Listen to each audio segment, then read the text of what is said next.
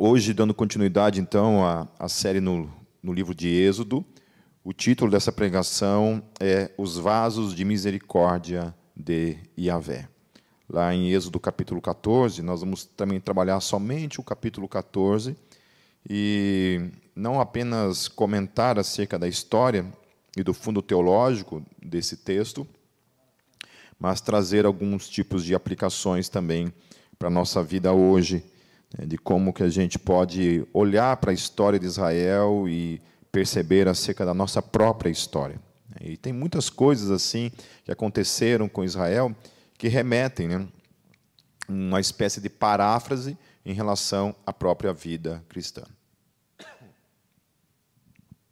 Vamos orar antes de tudo. Senhor Jesus, nós colocamos esse culto em tuas mãos. Coloco minha vida, Senhor, minha saúde, minha mente, Deus, meu espírito, minha boca, Senhor, tudo, todo o meu falar eu coloco diante do Senhor. E peço, Senhor, que o teu espírito me use nessa noite. Fale, Senhor, ao coração de todos que vão estar ouvindo essa palavra nessa noite. Que o teu espírito fale por meio de mim a cada coração. É o que eu oro e peço em teu nome, Jesus. Amém. Então, relembrando né, que eu estou trocando o tempo todo a palavra em português Senhor pela palavra hebraica Yahvé e a palavra Deus pela palavra Elohim, que são os termos usados no hebraico, ok? Então lá, versículo 1 diz: Disse Yahvé a Moisés. Então, novamente, né, essa questão de que a Bíblia revela um Deus que fala. O nosso Deus é um Deus relacional. E o falar aqui é falar literalmente. Né? Deus fala, Deus expressa a sua vontade, é um Deus que se relaciona. Essa é a grande diferença entre a fé cristã e todas as demais é, religiões pagãs que se tem por aí. Né? Salvo as, as, as religiões monoteístas, né? o, o islamismo e o, e o judaísmo, que acreditam também num Deus que fala, que se expressa mas o cristianismo também acredita nessa cosmovisão de um Deus que se revela, ou seja, um Deus que fala. Versículo 2: Diga aos israelitas que mudem o rumo e acampem perto de Pi-Airot, entre Migdol e o mar. Acampem à beira-mar, de frente de Baal-Zephon. O faraó pensará que os israelitas estão vagando confusos, cercados pelo deserto. Então endurecerei o coração do Faraó e ele os perseguirá. Todavia, eu serei glorificado por meio do Faraó e de todo o seu exército. E os egípcios saberão que eu sou Yahvé. E assim fizeram os israelitas. Eu acho interessante nesse texto a forma como Deus trabalha na vida do seu povo e também trabalha na nossa vida de modo proposital. É um Deus que está tirando esse povo da escravidão e, de modo proposital, ele está guiando aquele, aquele povo. Então, nada acontece por um acaso. Tudo está acontecendo segundo a sua orientação proposital. Nós temos que olhar para as nossas vidas para que alguns aspectos das nossas vidas também se encaminhem dessa mesma forma. Nós temos que entender que quando Deus é Senhor das nossas vidas, quando Deus é Rei e é Deus sobre as nossas vidas, Deus toma nossas vidas e Deus, tudo na nossa vida, Ele caminha de modo proposital. Muitas vezes, não estou dizendo que muitas vezes a gente entende isso, muitas vezes as pessoas entendem isso, que isso se refere também ao pecado. Não estou falando do pecado. O pecado realmente é uma coisa que a gente faz e comete fora da vontade de Deus. Né? Às vezes eu vejo gente que passa por problemas em que o companheiro, alguém comete um pecado e se revolta com Deus, né, pensando por que, que Deus permitiu esse tipo de coisa. Né? Então, isso, isso compete a, a mim e a você fazer escolhas diante do dia a dia. Né? Eu sempre costumo falar que todas as coisas boas que eu faço na minha vida é fruto da graça de Deus. E todas as coisas ruins, pecaminosas, inclinações do meu coração que eu cometo no meu dia a dia, diz respeito a mim mesmo, a minha carnalidade, as minhas escolhas no dia a dia. Mas olhando para o texto, então, nós temos um Deus proposital, um Deus que trabalha em cima de propósito, um Deus cujo cada movimento dele na nossa vida, quando é ele que está movimentando, aquilo tem um propósito para as nossas vidas. Então, todo momento nós temos que olhar para esse Deus que tem as nossa, a nossa história, a nossa vida em, nossa, em, em suas mãos, ainda que, mesmo nas mãos dele, nós estamos também é, propensos né, a cometer erros, a falhar e às vezes até mesmo é, pecar contra Deus. É, a outra coisa nesse, nesses versículos é, às vezes, o propósito de Deus em atrasar coisas nas nossas vidas, colocou atrasos entre aspas, tem para glorificar o nome dele nas nossas vidas, que era o que estava acontecendo ali em Israel. Deus propositalmente faz aquele povo percorrer um outro caminho para que se atrasem, porque ele queria fazer algo por meio desse atraso. Então, nós somos muito imediatistas, nós, somos, nós fazemos parte de uma geração muito imediatista, que quer as coisas para ontem. Né? A gente não tem mais paciência a, gente, a gente quer que as coisas sejam muito fast food. E muitas vezes, para Deus, a gente também transfere esse mesmo pensamento, essa mesma cultura que se tem hoje na sociedade. E Deus não. Deus, às vezes, na minha vida e na tua vida, Ele atrasa as coisas que Ele tem para mim e para você. E volto, volto a falar, atrasa, entre aspas, que não existe atraso em Deus tudo acontece segundo a sua vontade no tempo dele, né? mas na nossa perspectiva, muitas vezes a gente olha para Deus e fala: assim, Deus, por que, que você se atrasa? Por que, que você está demorando? Né? O atraso de Deus, por que isso? Então nós temos que confiar que Deus tem o tempo para tudo na nossa vida. Tudo que é dele para a nossa vida virá no tempo certo. Amém? Principalmente, isso diz respeito a pessoas, por exemplo, que são solteiras e às vezes estão nesse desespero para casar, né? Gente que às vezes, principalmente dentro da igreja, é, passa dos 20 anos, chega lá nos 25, nos 30 anos, passa os 30 anos e não casou ainda, começa a bater um desespero, né? Falei, Deus, cadê? Né? Por que você está, se atrasando em separar aquela pessoa para a minha vida? Né? Então, esse imediatismo muitas vezes nos atormenta e nós temos que confiar em Deus. Eu lembro que mesmo quando eu era solteiro, eu sempre tive essa confiança, a certeza, a convicção que Deus, no tempo dele, tinha a pessoa certa para a minha vida. Amém? E pode, pode ter certeza, meus queridos, se você está caminhando com Deus, se você está buscando Deus, Deus, no tempo dele, na hora dele, no momento dele, fará aquilo que é a vontade dele para a minha e para a tua vida. Então, não apresse os propósitos de Deus para a sua vida. Amém? Apenas confie e caminhe confiando nele. A outra coisa que eu acho interessante nesses versículos é que Deus move o universo em favor dos seus filhos. Então, lá em, em Romanos, no capítulo 9, nos versos 17 a 23, eu até tratei esse texto é, semana retrasada, lá na live, dentro do Instagram da comunidade Gólgota, tratando o assunto da questão da predestinação. Obviamente, eu não vou tratar esse assunto especificamente, mas eu acho interessante aquilo que Paulo fala em Romanos, no capítulo 9, nos versos 17 a 23. Eu não vou ler todos os versículos, né, eu vou pular alguns, mas diz assim o texto: Pois a Escritura diz ao Faraó: eu o levantei exatamente com este propósito: mostrar em você o meu poder e para que o meu nome seja proclamado em toda a terra.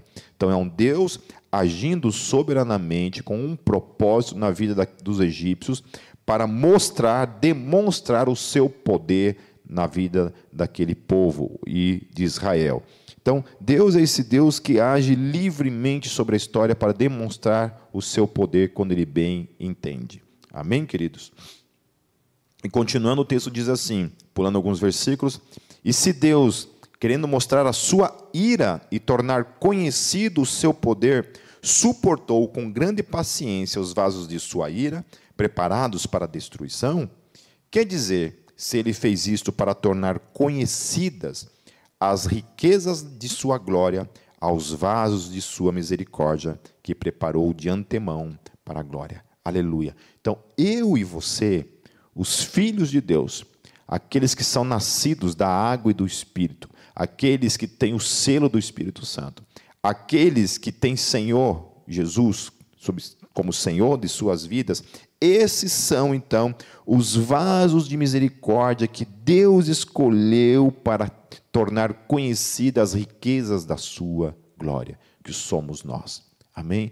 Eu e você. Então você tem que caminhar todos os dias consciente disso, que Deus escolheu a mim e a você para tornar conhecida as riquezas, conhecidas as riquezas da sua glória na minha e na sua vida. Aleluia, e celebre isso em nome de Jesus. No versículo 5, contaram ao rei do Egito que o povo havia fugido. Então o faraó e os seus conselheiros mudaram de ideia e disseram: O que foi que fizemos? Deixamos os israelitas saírem e perdemos os nossos escravos? Então, assim, uma coisa que é interessante nesse texto é que nós temos que notar quando esse texto está falando a questão da escravatura. Então, olha só, note que o endurecimento de Deus se dá também, não somente, mas também, diante de uma aplicação de juízo que vem em detrimento à maldade dos egípcios. Amém? Então, o endurecimento também vem como consequência de um propósito que Deus tinha de trazer juízo sobre aquela nação. Aquela nação havia feito escolhas de escravizar o povo de Israel, de trazer sofrimento sobre aquela nação. Deus trouxe juízo. Então Deus endurece o coração também de um povo que também já estava entregue ao seu coração. E isso aponta também para Romanos no capítulo 1. Né? Para mim, assim, o, o, a carta de Paulo aos Romanos é o maior tratado eclesiológico que você pode encontrar na Bíblia. O que, que é o termo é, soterológico? Eu falei eclesiológico? Não, soterológico. Porque é o maior tratado de salvação. Soterologia é isso, a doutrina da salvação. Então, Romanos é o maior tratado sobre a doutrina da salvação que você vai encontrar na Bíblia Sagrada. Olha o que ele fala no capítulo 1. Ele diz assim: Porque tendo conhecido a Deus, não o glorificaram como Deus, nem lhe renderam graças, mas os seus pensamentos tornaram-se fúteis e os seus corações insensatos se obscureceram. Dizendo-se sábios, tornaram-se loucos e trocaram a glória do Deus imortal por imagens feitas segundo a semelhança do homem mortal, bem como de pássaros, quadrúpedes e répteis. Por isso, Deus os entregou a impureza sexual, segundo os desejos pecaminosos dos seus corações, para a degradação dos seus corpos entre si. Trocaram a verdade de Deus pela mentira e adoraram e serviram as coisas e seres criados em lugar do Criador, que é bendito para sempre. Amém. Então, esses esses que somos também nós de certa forma inclusos nisso daqui, estamos já realizando as nossas escolhas pecaminosas no dia a dia. O que o texto vai falar depois, em toda a carta, é que ninguém ama a Deus, que ninguém busca a Deus, ninguém tem interesse por Deus. Do contrário, nós temos interesse somente nos nossos apetites carnais, nós temos interesse apenas em realizar, em construir os nossos próprios deuses, ao invés de adorar e glorificar a Deus. Então, aquele que é o eleito, aqueles que já estão entregues ao pecado, Deus endurece o coração e deixa permanecer como está. Aqueles que estão no pecado, Deus age de misericórdia e age com, com, com a sua soberania sobre o coração desse, desses que somos nós e traz, traz esses então para a sua salvação. Amém, queridos? Então, todo aquele que é salvo, antes de ser salvo, era um perdido. Amém? Senão, você não foi salvo de nada. Nós somos salvos do quê? Nós somos salvos porque nós estávamos perdidos, nós estamos condenados. Então, Deus nos salva dessa, salva, dessa perdição em Cristo Jesus. Mas todos nós éramos perdidos. Por isso que o crente não tem como bater no peito né, e se achar mais santo do que alguém, melhor do que ninguém. Amém? Nós temos que ser humildes, gratos a Deus por termos alcançado tamanha misericórdia de fazermos parte dos filhos de Deus. Amém? No versículo 6, então o Faraó mandou aprontar a sua carruagem e levou consigo o seu exército. Levou todos os carros de guerra do Egito, inclusive 600 dos melhores desses carros, cada um com um oficial no seu comando. E Avé endureceu o coração do Faraó, rei do Egito, e este perseguiu os israelitas que marchavam triunfantemente. Os egípcios, com todos os cavalos e carros de guerra do Faraó, os cavaleiros e a infantaria, saíram em perseguição aos israelitas e os alcançaram quando estavam acampados à beira-mar, perto de Pi-Airot, de fronte de Baal-Zephon. Ao aproximar-se o Faraó, os israelitas olharam e avistaram os egípcios que marchavam na direção deles. E aterrorizados, clamaram a Yahvé. Disseram a Moisés: Foi por falta de túmulos no Egito que você nos trouxe para morrermos no deserto? O que você fez conosco, tirando-nos de lá? Então, olha só, é, o livro de Êxodo a história de Israel, das maravilhas de Deus, da manifestação do poder de Deus, do sobrenatural de Deus, é a evidência, é a prova concreta de que milagres, prodígios, a manifestação do poder não produz fé permanente na vida de ninguém. Essa que é a verdade. Certo? Porque essas pessoas viram Deus manifestar o seu poder naquelas dez pragas. E agora, eles estão assim, olhando para essa situação em que o, os, os egípcios estão vindo para destruí-los, e eles se atemorizam, eles ainda não tinham adquirido para com Yahvé a sua total confiança, e a, a sua total confiança especificamente com relação a dois aspectos. O primeiro, com relação à salvação, que Deus estava salvando eles em definitivo diante daquela situação, da escravidão. Mas não, eles não acreditavam que Deus tinha feito todo aquele milagre para simplesmente agora abandoná-los para a morte diante dos egípcios. A outra coisa é que eles não confiavam que Deus era todo-poderoso para salvá-los daquela situação. Então eles começam a murmurar, e nós vamos ver durante todo né, o livro de Êxodo, até o livro de Deuteronômio, nós vamos ver né, a, a descrença o tempo todo manifestando na vida desse povo, assim como é na minha e na tua vida. Né? Assim como é na minha e na tua vida. Eu não olho para esse povo aqui e olho assim, falei, nossa, se eu tivesse lá, né, comigo seria diferente. Falei, eu não sei. Sinceramente falando, eu não sei. Se, se eu estivesse lá fazendo parte dessa geração, olhando todo esse poder manifesto da parte de Deus, se eu também em algum momento não duvidaria. Então, porque nós seres humanos, meus queridos, só a graça, só a graça. Se depender da nossa fé própria, né, ao invés dessa fé que vem em decorrência da graça de Deus manifesta na nossa vida, e que essa fé salvífica que vem da graça, né, nós somos incapazes de acreditar em Jesus e receber salvação em nossas vidas. Então, primeiramente eles clamam a Deus e depois eles começam a colocar a culpa em seu líder pela escolha que eles haviam feito que eles não foram obrigados a saírem de lá. Foi feita uma proposta, eles saíram para serem salvos daquela situação de escravidão e eles começam a culpar então o seu líder, que era Moisés, por causa daquela situação. É, você conhece gente assim que, que culpa o seu líder, culpa os outros pelas tragédias na sua vida, né? as tragédias que vêm decorrência da sua escolha, porque ninguém é obrigado a nada certo? Ninguém é obrigado a nada. Agora, quantas vezes eu tive que lidar com pessoas me culpando pelas suas, pelas suas tragédias, pelas suas frustrações e colocaram a culpa no seu líder ou no seu pastor ou quem, ou quem quer que seja.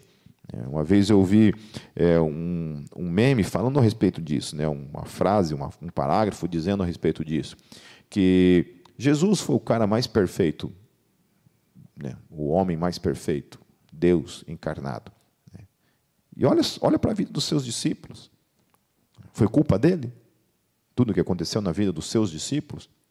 Foi culpa dele? O abandono, a covardia, né, a traição de Judas, né, a forma como eles manifestavam falta de misericórdia na vida dos outros, isso tinha a ver com Jesus? Era culpa dele? Não, era culpa de quem? Dos seus discípulos. Certo? De cada um deles tinha a sua devida culpa. Então, cuidado ao culpar os seus líderes, pela sua própria frustração. Amém, queridos?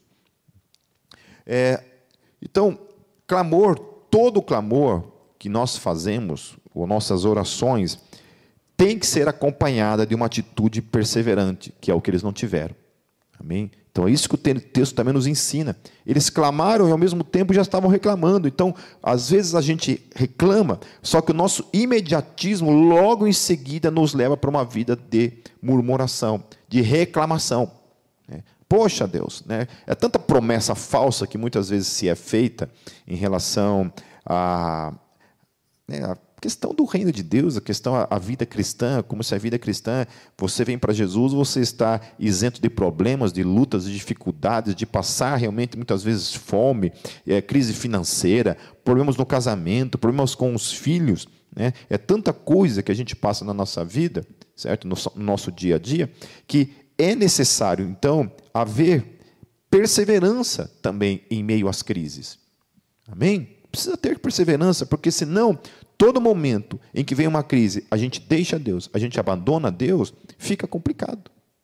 A gente deixa de ser abençoado, a gente deixa até mesmo de alcançar vitória, livramento em nossas vidas pela nossa falta de perseverança. E especialmente, meu querido, eu falo de mim mesmo, porque muitas vezes eu sou também cercado desse sentimento de murmuração esse sentimento de querer reclamar das coisas, de muitas vezes, quando as coisas me afetam, de querer olhar para Deus e ficar chateado com Deus e querer reclamar com Deus. Então, a nossa teologia, ela precisa, de alguma forma, submeter a nossa emoção.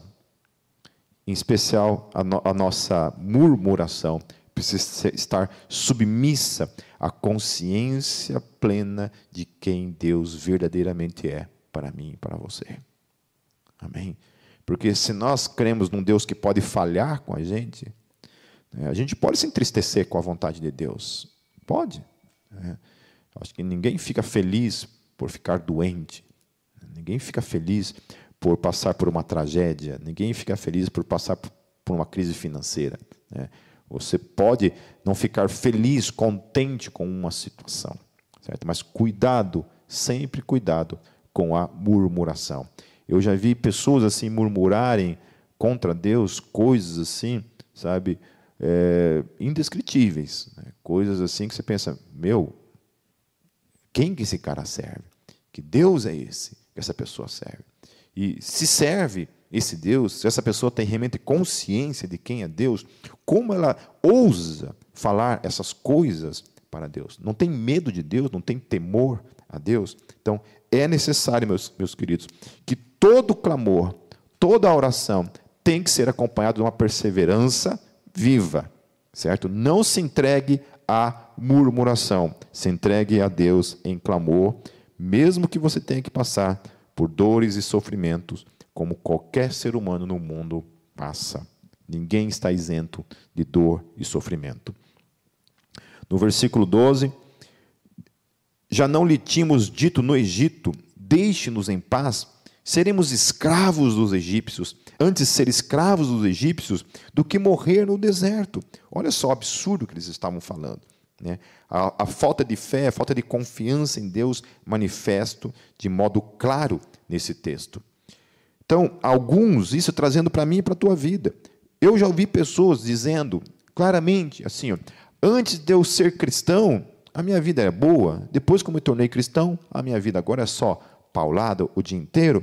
Ou gente dizendo assim: quando eu oro menos, a minha vida é melhor, quando eu começo a orar, a minha vida vira um inferno. Ou, ah, quando eu não estou servindo, fazendo nada na igreja, a minha vida vai bem. Mas quando eu estou servindo a Deus, a minha vida parece que cai num buraco. Você já ouviu esse tipo de coisa? Ou já falou esse tipo de coisa? Ou já pensou, já cogitou esse tipo de coisa, é mais ou menos isso que esse povo está falando. É mais ou menos esse tipo de coisa que a gente está falando para Deus. Em outras palavras, a gente está dizendo para Deus que que Deus é esse? É. Poxa, Deus, eu estou te servindo, eu estou orando, eu estou te buscando, e estou passando por tudo isso. Né? Quando eu não te busco, quando eu não oro, quando eu não estou nem aí para o teu reino, a minha vida parece ser mais fácil, ser mais simples. Né? Parece que tudo flui de boa. Né? Parece que é assim. Quando a gente olha para a vida dos, dos discípulos, dos apóstolos, né, da igreja primitiva, de tudo que aquela igreja vivenciou, muito, isso está muito longe de ser algo que denote qualquer tipo de pregação triunfalista que eu posso trazer para mim e para a tua vida, meus queridos, sabe? Ainda que muita gente assim negue a teologia da prosperidade triunfalista por aí, é, a Kátia sempre fala isso. Há algo em mim e você que, ainda que a gente discorde teologicamente falando disso, dessas coisas, no dia a dia da nossa vida, quando a gente passa por esses problemas, essa teologia se manifesta em mim e em você.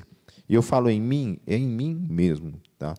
Eu não estou falando em mim só para né, me incluir sim e, e fantasiosamente nessa, nessa situação. Não, é porque é verdade, é uma coisa que a gente se indigna.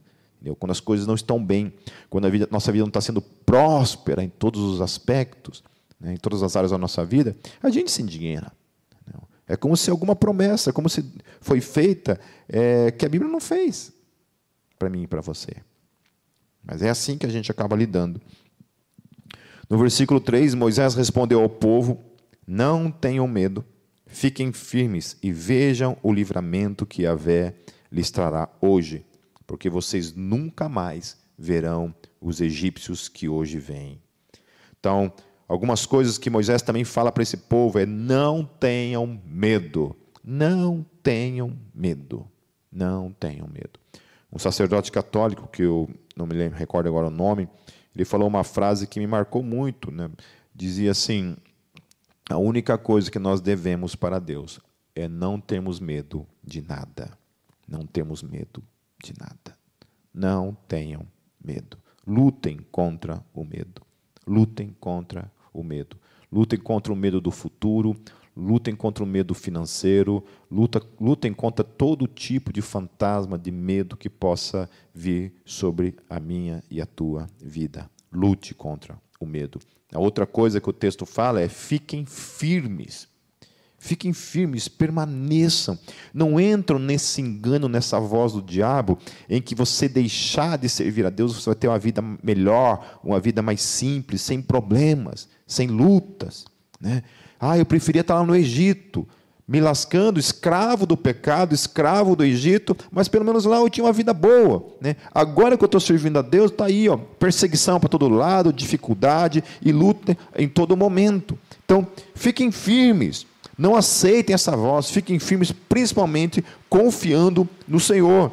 A outra coisa que o texto fala, ele fala assim: vejam o livramento. Então é só quando você permanece firme no Senhor, perseverando no Senhor, não desistindo das coisas, não dando as costas para o teu chamado, para o teu irmão, para a tua igreja, que é a eclésia, né, para a tua família, para a tua esposa, para o teu marido, para os teus, para os teus filhos, só quando a gente persevera é que o livramento vem.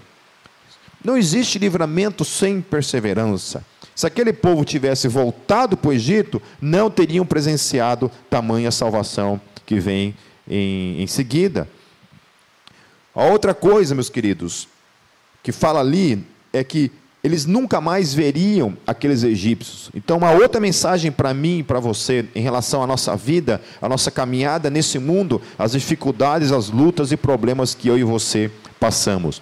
Quando tudo isso terminar, quando esse mundo terminar, quando a minha e a tua vida terminar os seus dias nesse mundo, nunca mais nós veremos os nossos inimigos, nunca mais nós veremos os nossos problemas, nossas dores, nosso sofrimento. Por isso que é importante permanecer firme, não ter medo, permanecer firme para que a gente possa provar desse livramento que será eterno, porque um dia ele virá em nome de Jesus. Amém? Tenho isso em mente. No versículo 14, Yahvé lutará por vocês. Então somente acalmem-se. Calma, tenham paciência, não sejam imediatistas, confiem, tenham calma, acalme o seu coração, coloque a sua confiança em movimento no Senhor. Aquiete-se, o texto está falando. Calma, imagine a situação deles. Aquele exército com milhares de, de inimigos vindo para diante deles. E Deus vem e fala assim: calma, acalme-se, tranquilize o teu coração, não olhe para os seus inimigos, olhe para mim. Olhe para mim, é o que o texto está falando para mim e para você. Então, acalmem-se. Em Isaías, no capítulo 30, no versículo 15, para mim é um dos textos mais fantásticos da Bíblia Sagrada. Diz assim: Diz o soberano Yahvé, o Santo de Israel: No arrependimento e no descanso está a salvação de vocês. Na quietude e na confiança está o seu vigor. Mas vocês não quiseram. Olha o que o texto está falando para mim e para você. Que no arrependimento e no descanso está a salvação. Deus está falando assim: calma, fiquem calmos, fiquem tranquilos, confiem em mim. Salvação está em descansar e não em ficar desesperado, apressando as coisas, muitas vezes atropelando a vontade de Deus, buscando a sua própria vontade, os seus sonhos, os seus desejos. Depois ele fala assim: na quietude, aquiete o seu coração, na confiança, confie em Deus, está o seu vigor. Amém?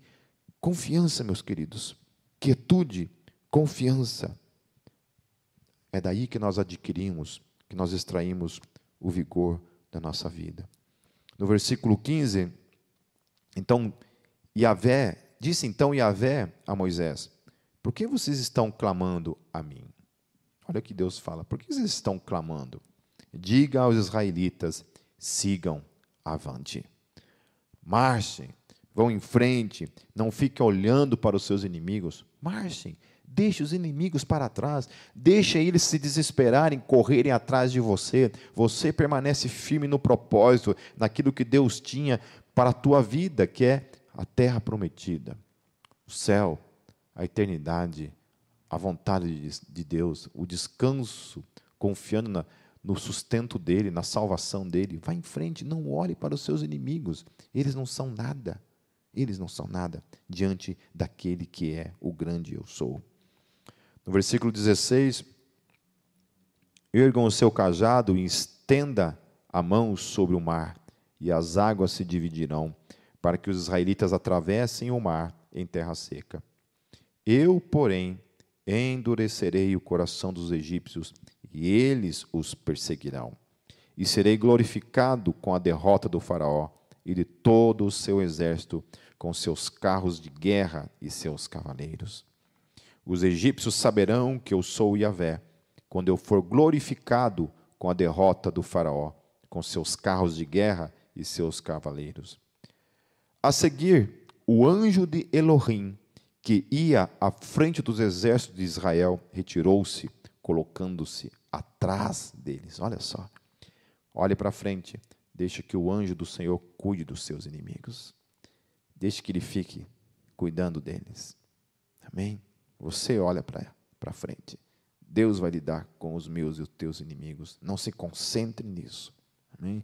Uma pessoa me procurou essa semana falando de um, uma dificuldade que tem tido no trabalho, de que umas pessoas de, de religião afro, né, que trabalham com essas questões de fazer trabalhos contrários, né, macumba, esse tipo de coisa. E eu falei para a pessoa, né, fique tranquila, Ninguém toca em você, ninguém, não tem macumba que pegue na tua vida. Amém. Os filhos de Deus são totalmente protegidos. Deixa que o anjo lide com isso. O anjo do Senhor lide com isso. Amém? Não é isso que a Bíblia fala, que o anjo do Senhor está acampado ao redor daqueles que o temem. Isso é uma verdade ou é só uma conversinha para boi dormir? Hum? O que você acha? É uma realidade? Deus está mesmo ao nosso redor? com os seus anjos acampados, cuidando da gente, se colocando contrário a qualquer inimigo. Vocês acham que algum demônio vai tocar em mim ou você? Se o anjo do Senhor está a nosso derredor, cuidando de mim e de você? Então, a seguir, é, o anjo de Elohim, que ia à frente dos exércitos de Israel, retirou-se, colocando-se atrás deles. A coluna de nuvem também saiu da frente deles e se pôs atrás. Entre os egípcios e os israelitas, a nuvem trouxe trevas para um e luz para o outro, de modo que os egípcios não puderam aproximar-se dos israelitas durante toda a noite. Como uma nuvem pode iluminar, né? Que coisa tremenda isso. enquanto uma nuvem cegou os egípcios, né, essa mesma nuvem, então, era luz para aquele povo. Então Moisés estendeu a mão sobre o mar, e Yahvé afastou o mar e o tornou em terra seca, com um forte vento oriental que soprou toda aquela noite. Então não foi um, uma horinha, né, como a gente vê nos filmes, parece que foi uma questão de segundos. Não, foi toda uma noite. As águas se dividiram e os israelitas atravessaram pelo meio do mar em terra seca, tendo uma parede de água à direita e outra à esquerda. Os egípcios os perseguiram todos os cavalos, carros de guerra e cavaleiros do mar do Faraó foram atrás deles até o meio do mar. No fim da madrugada, do alto da coluna de fogo e de nuvem, Yahvé viu o exército dos egípcios e, os, e o pôs em confusão. Fez que as rodas dos seus carros começassem a soltar-se, de forma que tinham dificuldades em conduzi-los. E os egípcios gritaram: Vamos fugir dos israelitas. Yahvé está lutando por eles contra o Egito. É interessante isso, porque às vezes parece que o mundo acredita mais no poder de Deus do que eu e você do que muita gente por aí. Acho que tem gente que olha para nossas declarações de fé e, e olha para a nossa vida diária e, e, parece que há uma contradição aí no dia a dia. Quem Deus, em que Deus que nós acreditamos, afinal de contas? Mas Yahvé disse a Moisés: estenda a mão sobre o mar para que as águas voltem sobre os egípcios, sobre os seus carros de guerra e sobre os seus cavaleiros. Moisés estendeu a mão sobre o mar e ao raiar do dia, ou seja, o dia já estava amanhecendo, o mar voltou ao seu lugar. Quando os egípcios estavam fugindo, foram de encontro às águas, e Iavé os lançou ao mar. As águas voltaram e encobriram os seus carros de guerra e os seus cavaleiros, todo o exército do faraó que havia perseguido os israelitas mar adentro. Ninguém sobreviveu. Mas os israelitas atravessaram o mar pisando em terra seca, tendo uma parede de água à direita e outra à esquerda. Naquele dia, Iavé salvou Israel das mãos dos egípcios, e os israelitas viram os egípcios mortos na praia. Israel viu o grande poder de Israel, de Iavé, contra os egípcios, temeu a Iavé e pôs nele a sua confiança, como também em Moisés, seu servo. É interessante isso, né? Precisa passar por toda uma situação como essa para confiar de fato em Deus. O, o difícil nisso tudo é que essa confiança, essa visualização de todo esse poder, não vai ter uma durabilidade no quesito a confiar em Deus, em relação a ter uma vida de falta de murmuração a Deus, como nós veremos nos próximos capítulos. E isso também remete para mim e para você. Cuidado, meu, meu querido, com o seu coração. Porque aquele que tem um coração murmurador, um coração reclamão, um coração ingrato para com Deus, muitas vezes está refletindo exatamente a razão pela qual Deus não manifesta a sua vontade, muitas vezes, na sua vida. A sua vontade, eu quero dizer, a sua vontade mesmo, não a de Deus a sua vontade. Porque isso aqui é um exemplo que se Deus opera, daqui meia hora, alguma coisa que saia contrária à minha e à tua vontade, o que acontece? Essa pessoa volta novamente a murmurar, a reclamar, a dar o dedo na cara de Deus. Aí Deus vai, manifesta e atende o pedido, de novo, uma outra dificuldade, vai estar murmurando e reclamando, e assim vive uma vida uma vida murmurando e nunca aprende a ser grato e a passar por dificuldades com gratidão no coração. E Israel vai ser o exemplo vivo disso na sua história. Um povo que, horas, provava do poder, da manifestação da graça, da provisão de Deus, mas na menor das dificuldades, voltava a reclamar e a deixar de confiar em Deus. Então, não seja, meus queridos, uma pessoa que vive uma vida de murmuração e reclamação. Confie no Senhor. Porque você é um vaso de misericórdia de Deus. Então, para concluir, Eu apontei algumas coisas aqui para a gente relembrar e trazer para as nossas vidas. Então, primeiro, Deus quer tornar conhecidas as riquezas da sua glória em nós que somos os vasos de misericórdia. Amém? Deus quer na minha vida e na tua vida tornar conhecidas as riquezas da sua glória. Amém? Saiba disso. Fale todos os dias para o Senhor: Senhor, manifeste na minha vida as riquezas da sua glória. Manifeste, Senhor. Eu quero viver esse dia manifestando as riquezas da sua glória na minha vida. A outra coisa que o texto nos ensina, nos ensina é que nós não devemos ter medo. Lembrem-se, quando tudo isso terminar, eu e você, nós nunca mais veremos a face dos nossos inimigos. Problema, dor, doenças, falências, crises e tudo mais.